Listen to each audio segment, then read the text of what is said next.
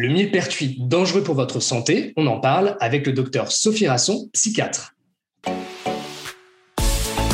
NutraStream, votre média interactif pour tout savoir sur les ingrédients de santé naturelle. Bonjour à toutes et à tous, je suis ravi de vous retrouver pour cette nouvelle interview avec un professionnel de santé. J'ai le plaisir d'accueillir un invité de choix, le docteur Sophie Rasson, psychiatre et addictologue spécialisée en micronutrition. Bonjour Sophie. Bonjour Mathieu, bonjour à ceux et celles qui nous écoutent. Je te remercie euh, de nouveau euh, d'avoir accepté euh, mon invitation. Aujourd'hui, nous allons parler du millepertuis, une plante médicinale qui ne semble pas anodine, mais euh, qui est néanmoins en vente libre un peu partout, en pharmacie, en grande distribution ou encore sur Internet. Je te propose d'entrer dans le vif du sujet. On va répondre à la question euh, que tout le monde se pose, le millepertuis, est-ce dangereux? Alors, première question, Sophie, euh, peux-tu nous présenter le millepertuis? Bien sûr. Alors, le millepertuis, c'est une plante qui a euh, déjà pour nom latin l'Hypericum perforatum. Euh, on peut la trouver aussi sous le nom d'herbe de la Saint-Jean ou chasse-diable. Elle est originaire d'Europe, d'Afrique du Nord et du Moyen-Orient, mais en, en réalité, on peut la trouver un petit peu partout aujourd'hui. Et elle contient principalement deux molécules actives. D'une part, c'est l'hypericine, d'autre part, l'hyperforine, contenue dans les fleurs et les bourgeons. Alors pour préciser, hein, l'hypericine et l'hyperforine sont des substances qui agissent sur le corps un peu comme euh, les neurotransmetteurs, c'est-à-dire des molécules qui assurent la transmission d'un message d'un neurone à l'autre au niveau des synapses. Exactement. En fait, ce sont des molécules qui vont mimer l'action d'un médicament antidépresseur. Donc les personnes qui veulent euh, consommer euh, du millepertuis en général, vont l'utiliser pour améliorer leur humeur ou leur équilibre émotionnel. Peux-tu, Sophie, nous résumer euh, les études récentes à ce sujet? Il semblerait que certaines études euh, soient contradictoires. Oui, en réalité, il y a eu pas mal d'études, alors principalement portant sur des troubles dépressifs, qui montrent une efficacité, alors parfois qui va être équivalente à euh, certains traitements antidépresseurs, donc dans des indications de dépression, et puis d'autres qui ne montrent aucune efficacité ou alors une faible efficacité. En réalité, le millepertuis peut agir sur trois neurotransmetteurs. Donc, comme on disait tout à l'heure, des molécules qui assurent la transmission de messages entre les neurones. Le premier neurotransmetteur, c'est la dopamine, qui est responsable de la motivation, du circuit de la récompense, de la notion de plaisir. On a également la sérotonine, qui va être le neurotransmetteur responsable du calme, du bien-être, de l'humeur positive. Et puis la noradrénaline qui, elle, est plutôt impliquée dans tout ce qui est concentration, focalisation de l'attention et énergie. Donc le millepertuis a été utilisé et évalué principalement sur les troubles dépressifs, sur l'anxiété, mais aussi dans le sevrage tabagique. Très intéressant. Bon, le millepertuis euh, est plutôt une bonne plante, euh, un bon ingrédient euh, de santé naturelle, même si certaines études ne montrent pas une forte efficacité. Alors attention, parfois c'est parce qu'on ne choisit pas le bon extrait. ça, c'est important de le signaler. En outre, il existe quand même des contre-indications et les précautions d'emploi semblent nombreuses. Finalement, le millepertuis, est-ce dangereux d'en consommer, Sophie? Alors, en réalité, euh, c'est pas forcément dangereux d'en consommer s'il est bien indiqué. Donc ça veut dire que la première chose à faire, c'est de trouver quelqu'un qui va pouvoir vous conseiller euh, le millepertuis dans votre situation à vous. Alors, il faut savoir qu'il y a déjà des contre-indications, des situations dans lesquelles on ne peut pas utiliser du millepertuis, qui sont la grossesse, l'allaitement et la consommation de certains médicaments qui vont entrer en interaction avec le millepertuis. Et le millepertuis, c'est une plante qui est connue justement pour ses interactions médicamenteuses nombreuses. Alors en particulier, elle inactive par exemple les anticoagulants la pilule contraceptive, elle peut aussi entrer en interaction avec des antidépresseurs. Donc, si vous êtes déjà sous traitement antidépresseur, il ne faut pas prendre de millepertuis. Ça peut interagir avec des traitements euh, contre les convulsions, des traitements antiépileptiques, et puis euh, d'autres euh, molécules qui sont prescrites un petit peu plus rarement. Ensuite, il y a des situations où vraiment le millepertuis va pas du tout être indiqué, c'est-à-dire que on peut l'utiliser dans la dépression, mais si par exemple en fait c'est pas une dépression que vous avez, mais plutôt un trouble bipolaire par exemple, ou un autre trouble de l'humeur, eh ben le millepertuis non seulement va pas être efficace, mais va plutôt même être dangereux et peut euh, aggraver vos symptômes. Enfin, la, dernière situation qui est un petit peu plus relative, c'est que le millepertuis peut créer une photosensibilisation, c'est-à-dire euh, aggraver par exemple des coups de soleil. Et donc, on ne peut pas le prendre si on s'expose au soleil. Alors ça, c'est une contre-indication plus relative parce que ça arrive à forte dose. Mais il faut quand même le mentionner parce que chez certains sujets sensibles, ça peut euh, vraiment créer problème. Tout à fait. Il semble y avoir de nombreuses contre-indications quant à la consommation euh, de cette plante finalement. C'est pour ça qu'on le dit toujours, il est vivement euh, conseillé de demander l'avis de son médecin, surtout pour le millepertuis et pour le, baisse de, de, morale. Avant de nous quitter, nous avons sélectionné trois questions de la part de la communauté. Sylvie nous pose la question suivante. Quelle est la différence entre la déprime et la dépression? Oui, c'est une vraie question. C'est une question intéressante qu'on peut tous se poser quand on va un petit peu moins bien sur le plan du moral.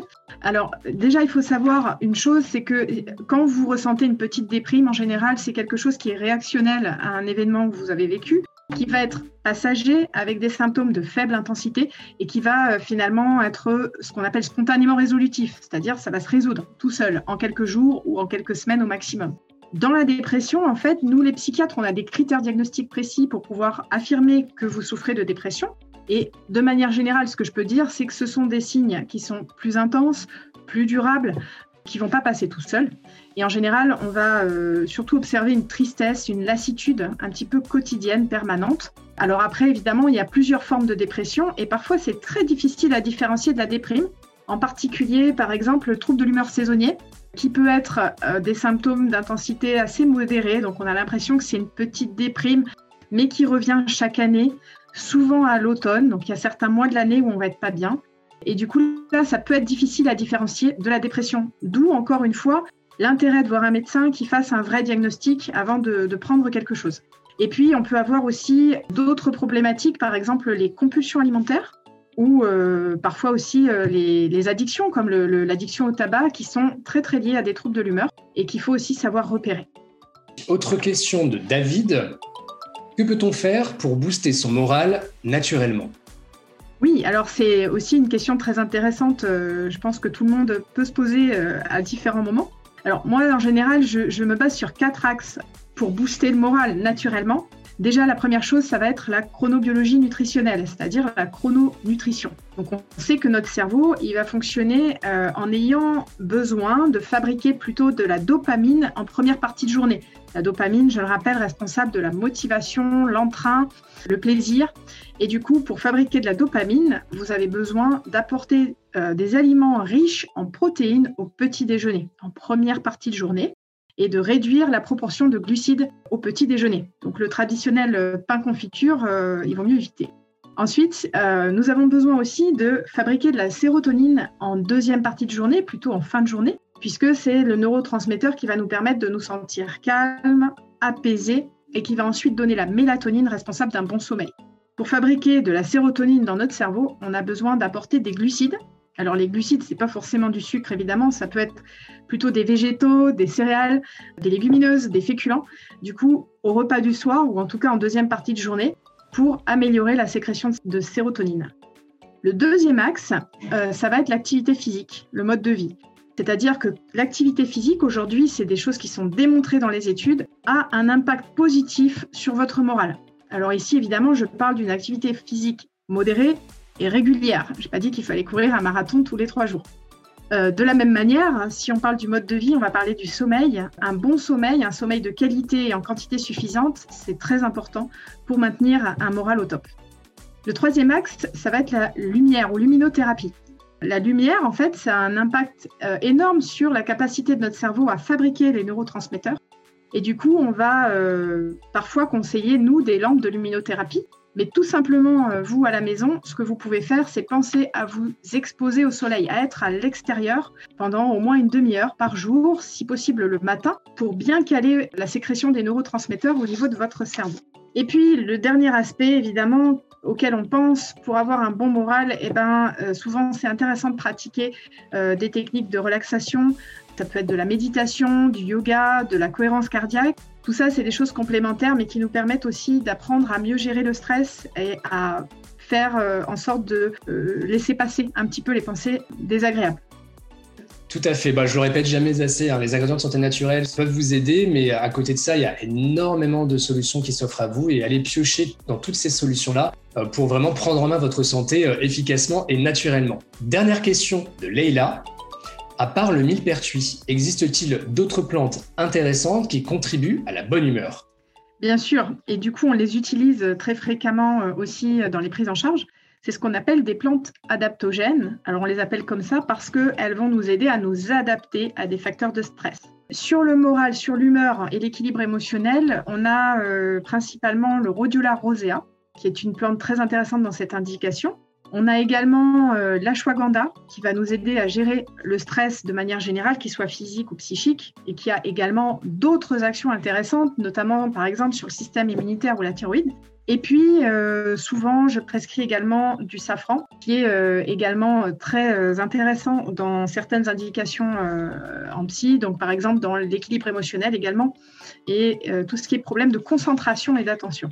Tout à fait. Merci beaucoup, euh, Sophie, pour tes réponses. Alors, en conclusion, j'ajouterai, c'est très important, que lorsqu'on ne se sent pas bien moralement, ou même si on a des doutes, il faut aller chez le médecin, qui est le seul à pouvoir établir un diagnostic, hein, que ce soit un généraliste ou euh, un psychiatre. Il est vivement déconseillé de se procurer euh, par soi-même certaines plantes, comme le millepertuis justement, sans être préalablement conseillé par un professionnel de santé avisé. N'oubliez pas, quand vous allez dans une pharmacie, un pharmacien ne peut pas établir un diagnostic sur éventuellement une dépression, par exemple, légère ou transitoire. Donc ça, c'est très important. Bien sûr, il va pouvoir, en tant que professionnel de santé, vous orienter. Il va aussi euh, pouvoir euh, vous euh, évoquer les contre-indications, les interactions, mais c'est très important, à mon sens, d'être accompagné par un médecin. Je rappelle que c'est aussi uniquement le médecin qui peut établir un diagnostic, hein. pas d'autodiagnostic quand vous avez une, petite baisse de morale. C'est très très important de le rappeler. Et par ailleurs aussi, le médecin peut vous aider et vous accompagner et vous trouver vraiment le bon traitement qui vous correspond pour les petites baisses de morale. En tous les cas, pour les petites baisses d'humeur, il existe bien sûr des solutions naturelles tout à fait adaptées, on vient de les voir.